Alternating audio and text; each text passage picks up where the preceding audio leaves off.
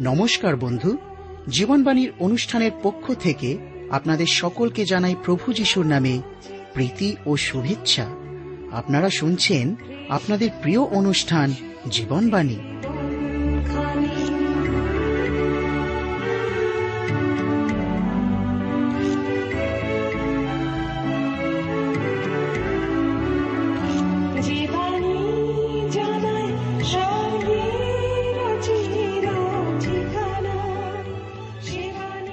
বর্তমান জগতে মানুষ এক অসহনীয় অবস্থার মধ্যে দিয়ে চলছে।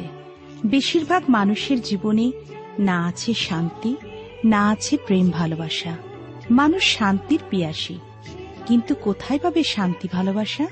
আমি বলছি, শান্তি, ভালোবাসা, প্রেম, আনন্দের ফলগু দ্বারা আপনার জীবনকে এক নতুনতায় নিয়ে চলবে। আর এই জন্যই শুনুন আজকের জীবনবাণীর আলোচনা। প্রভুর বাক্যে প্রবেশ করার পূর্বে আমরা সুন্দর গানের মধ্যে দিয়ে নিজেদের প্রস্তুত করি।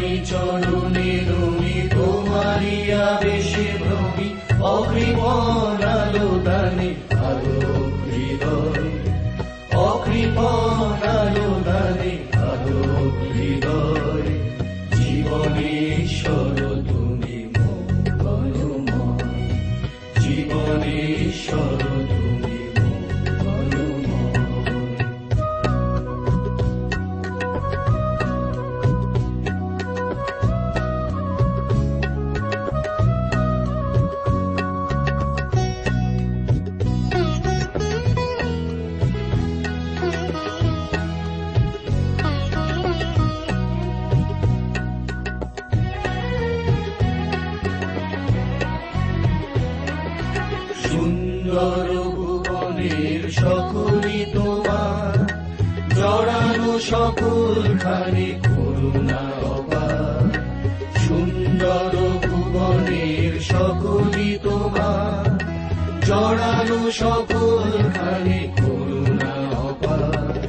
তব মমতার ডোরে মোদের জীবন ভরে। তব মমতার ডোরে মোদের জীবন ভরে। বাধা পড়ে থাকে যত সুখের সময়।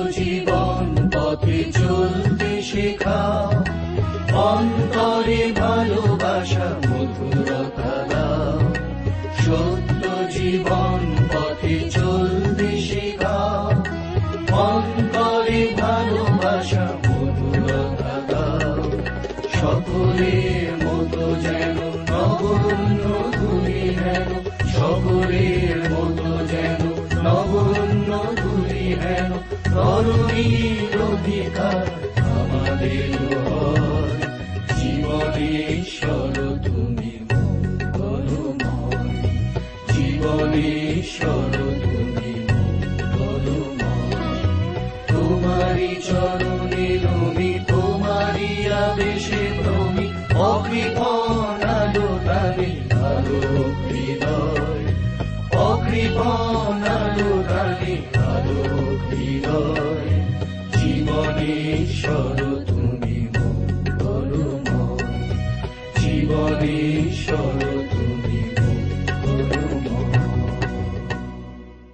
প্রিয় শ্রোতা বন্ধু আপনাকে জানাই আমার আন্তরিক প্রীতি, শুভেচ্ছা ও ভালোবাসা।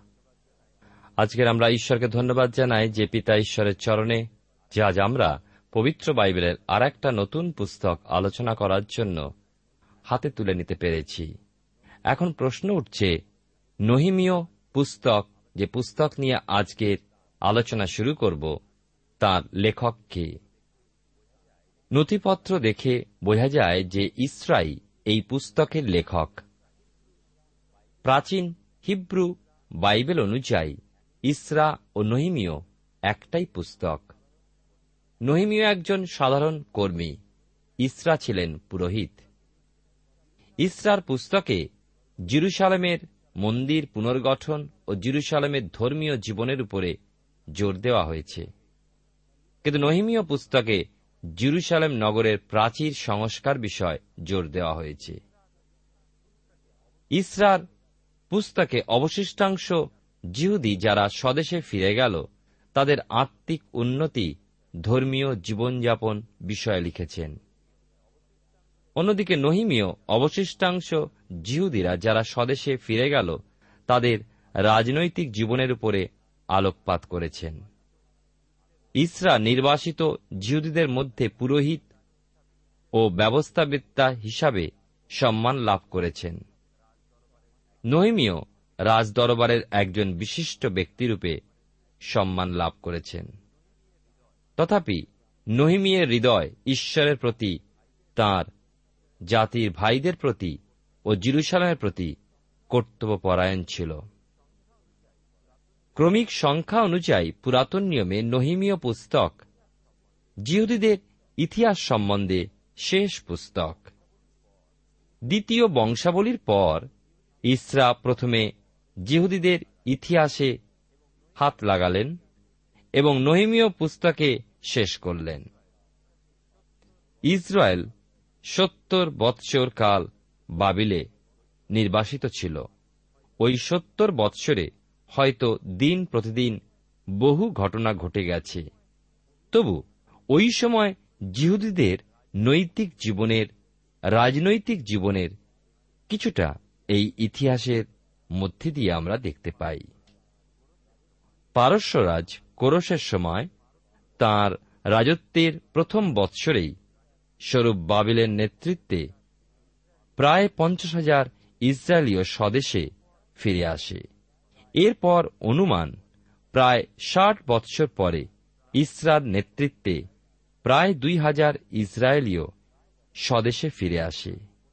এরপর প্রায় পনেরো বৎসর পর নহিমীয় স্বদেশে ফিরে আসেন। এইভাবে নির্বাসনের পর সত্তর বৎসরের ইতিহাস খুঁজে পাওয়া যায়। ইসরার পুস্তক নয়, কিন্তু নহিমীয় পুস্তকের পর থেকে দানিয়েল ভাওবাদীর উল্লেখিত দর্শনের সত্তর সপ্তাহ হিসাব করা হয়। জিরুসালামের অবশিষ্টাংশ জিহুদীদের জন্য নহিমিয়ের প্রার্থনা ঈশ্বর ইসরায়েল জাতিকে মনোনীত করিয়াছিলেন, যেন তারা তার একমাত্র জীবন্ত ঈশ্বরের সাক্ষ্য হন। কিন্তু মাঝে মাঝেই ইসরায়েলীয়রা মূর্তি পুজোর দিকে ঝুঁকে পড়ছিল এবং তাই ঈশ্বর সজা দেবার জন্য ইসরায়েল জাতিকে মূর্তি পুজোর উৎস বাবিলনে নিয়ে গেলেন। আসলে তাদের নির্বাসনে পাঠালেন। সত্তর বৎসর পর তারা স্বদেশে ফিরল, কিন্তু পূর্ণ স্বাধীনতা লাভ করতে পারেনি। শেষকালে আমরা দেখি যিশুর সময় তারা রোমিওদের অধীনে ছিল। কলদিয়েরা বা বাবিলনিয়ারা জিরুসালেম নগর ও মন্দির সম্পূর্ণ ধ্বংস করে দেয়। পরে পারস্যরাজ কোরস রাজা হবার পর রাজত্বের প্রথম বৎসরে তিনি ঘোষণা করলেন যে যে সব জিহুদিরা নিজ দেশে ফিরে যেতে চায়, তারা ফিরে যেতে পারে। তবে একটা শর্ত হল, ফিরে গিয়ে জিরুসালামের মন্দির পুনর্গঠন করতে হবে। স্বরূপ বাবিল সর্বপ্রথম জিরুসালামে ফিরে যান। আরও প্রায় আটান্ন বৎসর পর ইসরা জিরুসালামে ফিরলেন। স্বরূপ বাবিল মন্দির গাঁথলেন, হগয় ও সখরীয় ভাওবাদী সাহায্য করলেন। ইসরা ছিলেন যাজক শ্রেণির লোক, তিনি এলেন সামাজিক সংস্কার করলেন। কিন্তু এরা কেউ অরক্ষিত জিরুসালামের ভগ্ন প্রাচীর গাঁথতে পারেননি। এই অবস্থায় ঈশ্বর নহিমীয় নামে এক ব্যক্তিকে অনুপ্রাণিত করলেন। এই নহিমীয় না শাসক শ্রেণির না যাজক শ্রেণির। তিনি ছিলেন একজন সাধারণ ঘরের ছেলে। সাধারণ মানুষ হলেও পারস্যরাজ প্রথম অর্থকস্তের দরবারে পানপাত্র বাহকের দায়িত্বভার তিনি পেয়েছিলেন। এই পানপাত্র বাহক কথাটা শুনলে মনে হয় এ কাজে বোধহয় কোনো গুরুত্ব নেই। কিন্তু সে কথা কিন্তু ঠিক নয়। তখনকার কালে রাজার হাতে পানপাত্র তুলে দেওয়া ছোটখাটো ব্যাপার ছিল না। সকল সময় রাজার সামনে তাদের থাকতে হতো। কেবল কি তাই? রাজা কতটা বিশ্বাস করলে তবে তার হাত থেকে পানীয় গ্রহণ করবেন। সুতরাং যারা রাজার বিশ্বাসের পাত্র হতেন পারতেন তারাই কিন্তু ওই সুযোগ লাভ করতেন।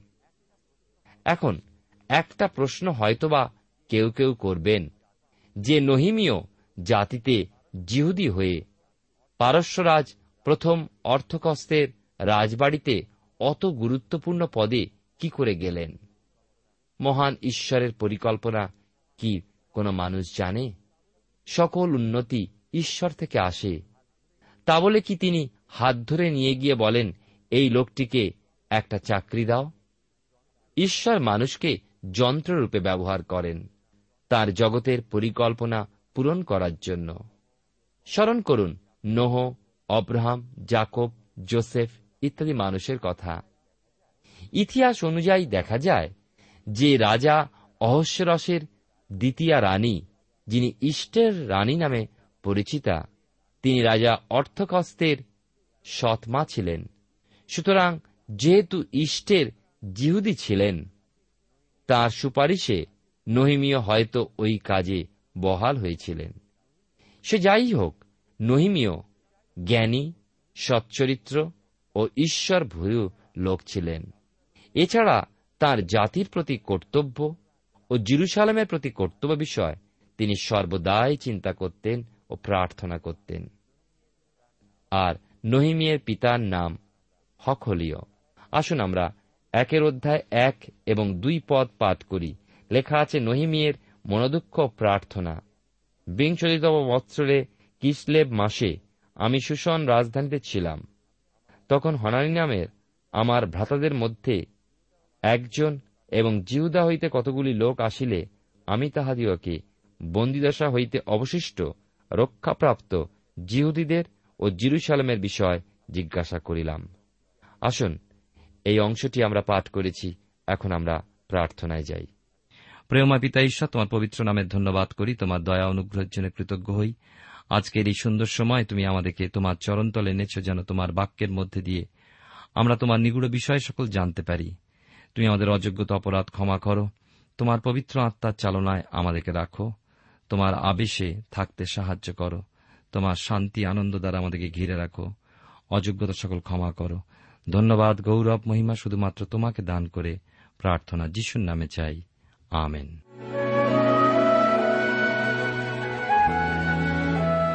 এই অনুষ্ঠানে আমরা নহিমীয় পুস্তক তার একের অধ্যায় আলোচনা শুরু করেছি।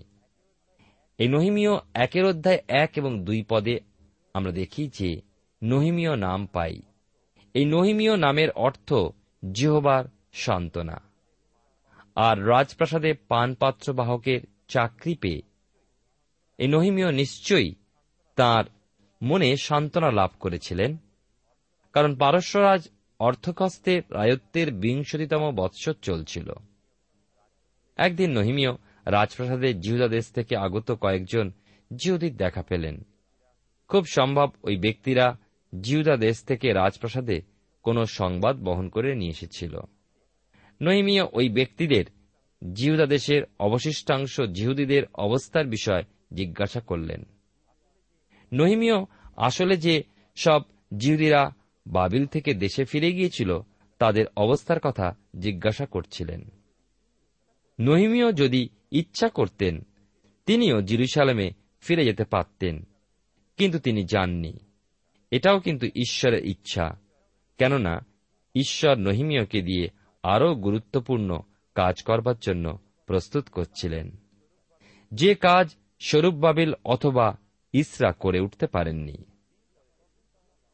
তিন পদে দেখি, তখন তাহারা আমাকে কহিল, সেই অবশিষ্ট লোকেরা অর্থাৎ যাহারা বন্দিদশাইতে অবশিষ্ট থাকিয়া সেই প্রদেশে আছে, তাহারা অতিশয় দুরবস্থার গ্লানির মধ্যে রইয়াছে এবং জিরুসালামের প্রাচীর ভগ্ন ও তাহার দ্বার সকল অগ্নিতে দগ্ধ রইয়াছে ওইসব জিহুদির আমরা দেখতে পাচ্ছি যে নহিমিয়কে যে সংবাদ দিল, তা খুবই বেদনাদায়ক।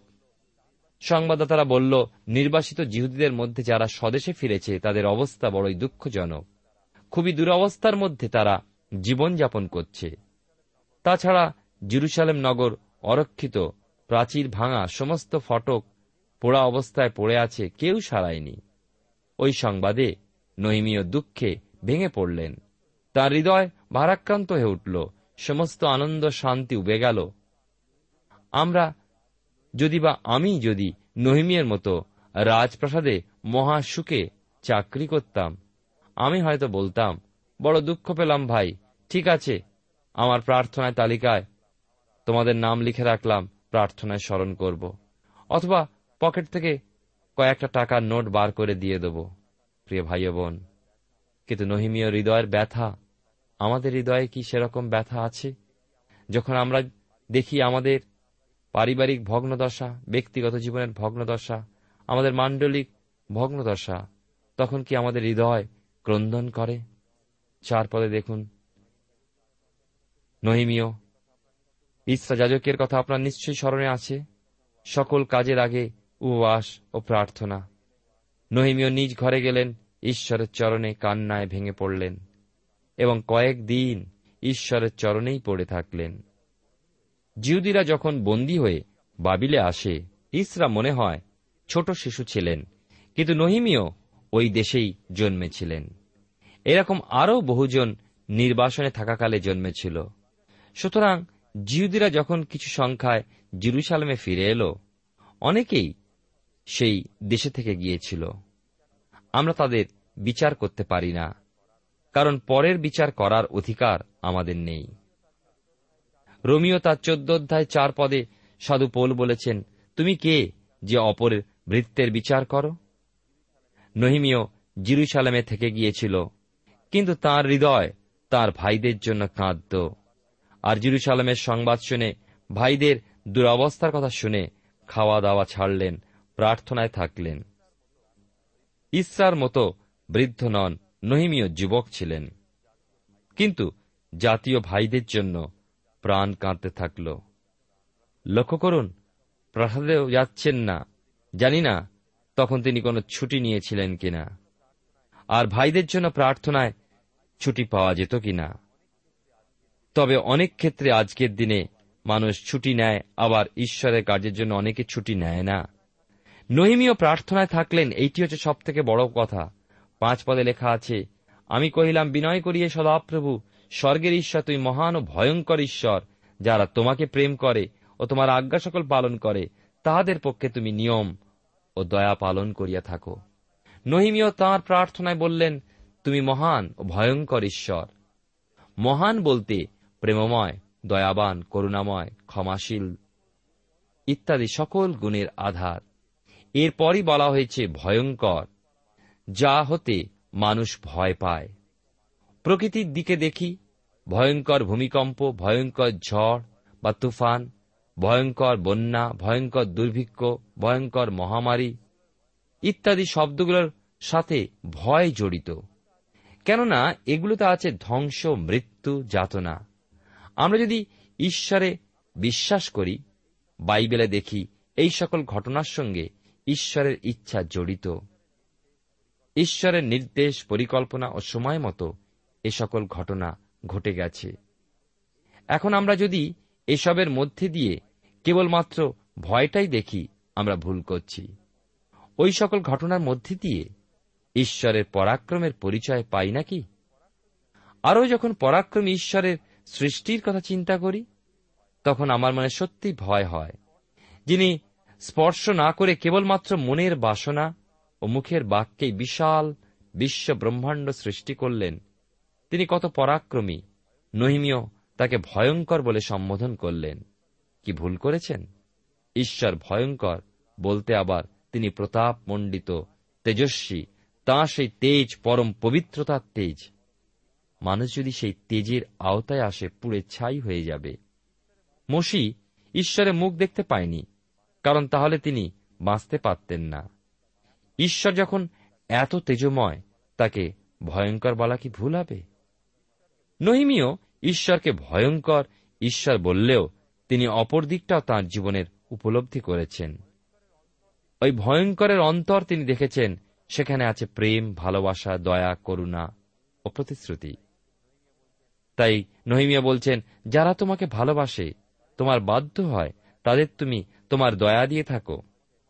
প্রভু যীশু বলেছেন যে, আমাকে ভালোবাসে, সে আমার আজ্ঞা সকল পালন করবে, আর আমার পিতা তাকে প্রেম করবেন এবং আমরা তার কাছে আসব ও তার সঙ্গে বাস করব, যা লেখা আছে যোহন লিখিত সুষমাচারের চোদ্দ অধ্যায় তেইশ পদে।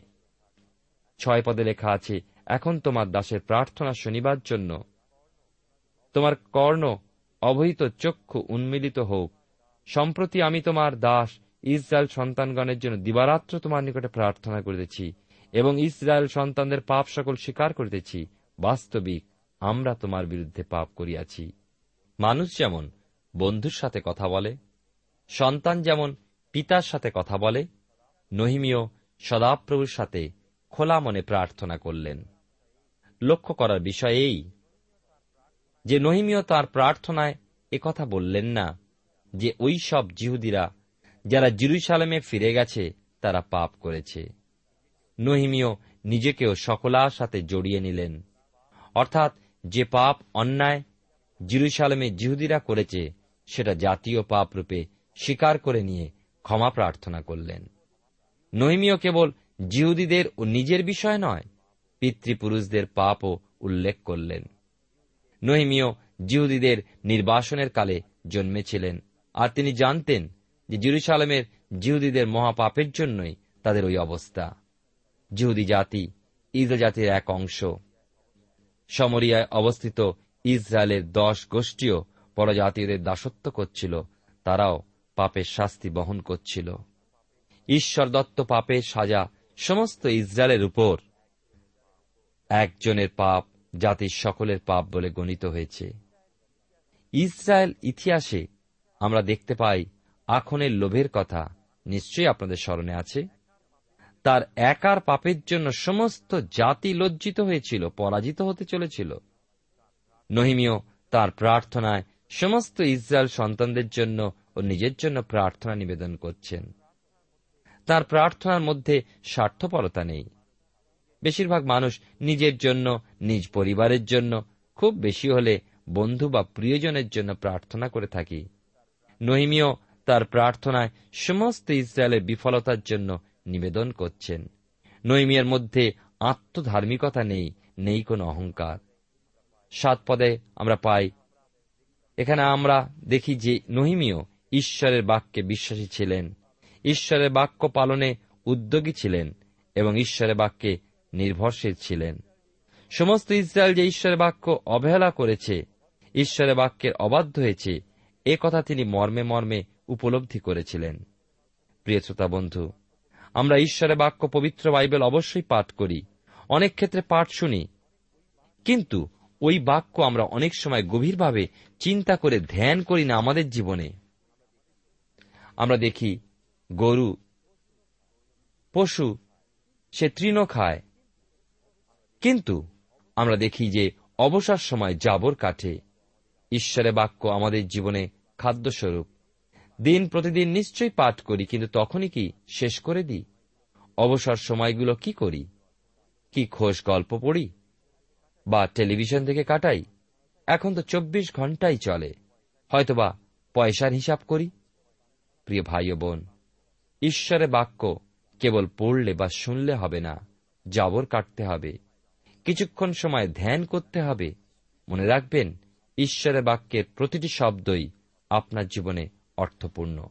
প্রিয় শ্রোতা বন্ধু ঈশ্বরের বাক্য ধ্যানই শুধু নয়, কিন্তু আমাদের জীবনে প্রার্থনার প্রয়োজন আছে। দেখুন কেমনভাবে তিনি প্রার্থনা করেছিলেন এগারো পদে।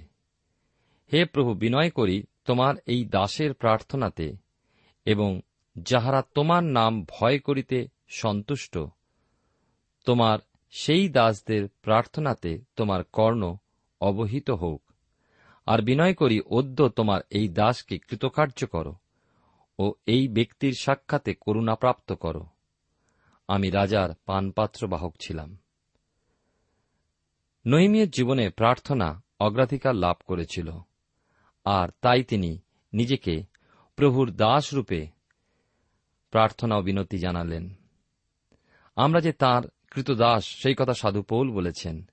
আর দেখুন, নহিমিও যদিও বা রাজার দাস ছিলেন, তথাপি তিনি প্রভুর দাসরূপে প্রার্থনায় নিজেকে অবনত করেছেন এবং বলছেন, যারা তোমার নাম ভয় করে, নাম অর্থাৎ তাকে ভয় করলে ঈশ্বরের যে জ্ঞানের আরম্ভ, সেই জ্ঞান ও প্রজ্ঞা তিনি লাভ করেছিলেন এবং শুধু তাই নয়, তিনি বলছেন, প্রার্থনায় তোমার কর্ণ অবহিত হোক আর এই দাসকে কৃতকার্য করো।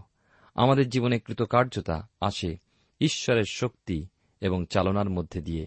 আসুন আমরা সেই প্রার্থনা আমাদের জীবনে করি, যেন যে কাজই আমরা করি না কেন, ঈশ্বর আমাকে এবং আপনাকে কৃতকার্য করে তোলেন। ঈশ্বর আপনার জীবনে মঙ্গল করুন।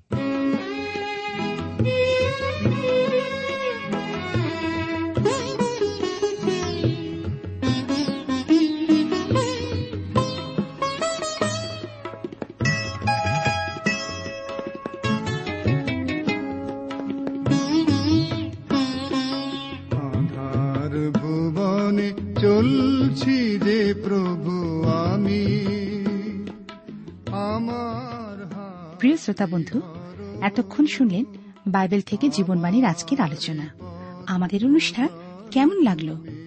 যদি এই বিষয়ে আপনি আরও কিছু জানতে চান এবং আপনার যদি বাইবেল না থাকে, তাহলে বাইবেল ছাড়া এই অনুষ্ঠান আপনি কেমনভাবে বুঝতে পারছেন? আমাদের ঠিকানায় শীঘ্রই লিখে জানান। আমরা খুব খুশি হব যদি আপনি চিঠির সাহায্যে বা ফোনে, এস এম এস এ অথবা ইমেলের সাহায্যে আমাদের সাথে যোগাযোগ করেন। আমাদের ঠিকানা হল Jibanbani, T W R India, post box নম্বর এক ছয় নয় দুই পাঁচ, কলকাতা, সাত লক্ষ চৌত্রিশ। আবার বলছি, Jibanbani, T W R India, post box নম্বর এক ছয় নয় দুই পাঁচ, কলকাতা, সাত শূন্য শূন্য শূন্য তিন চার। আমাদের ইমেলের ঠিকানা হল Bengali TTV at radio eight eight two dot com আবার বলছি Bengali TTV at radio eight eight two dot com আমাদের ফোন নম্বর two four three eight double zero four five two four three eight double zero four five এবং আমাদের mobile নাম্বারটা লিখে নিন nine four double three four nine seven two three five. আবার বলছি, nine four double three four nine seven two three five. আজকের সময় এখানেই শেষ। বিদায় নিচ্ছি। নমস্কার। আমি শুধু চাই তোমার কাছে পেতে। তোমার প্রেমের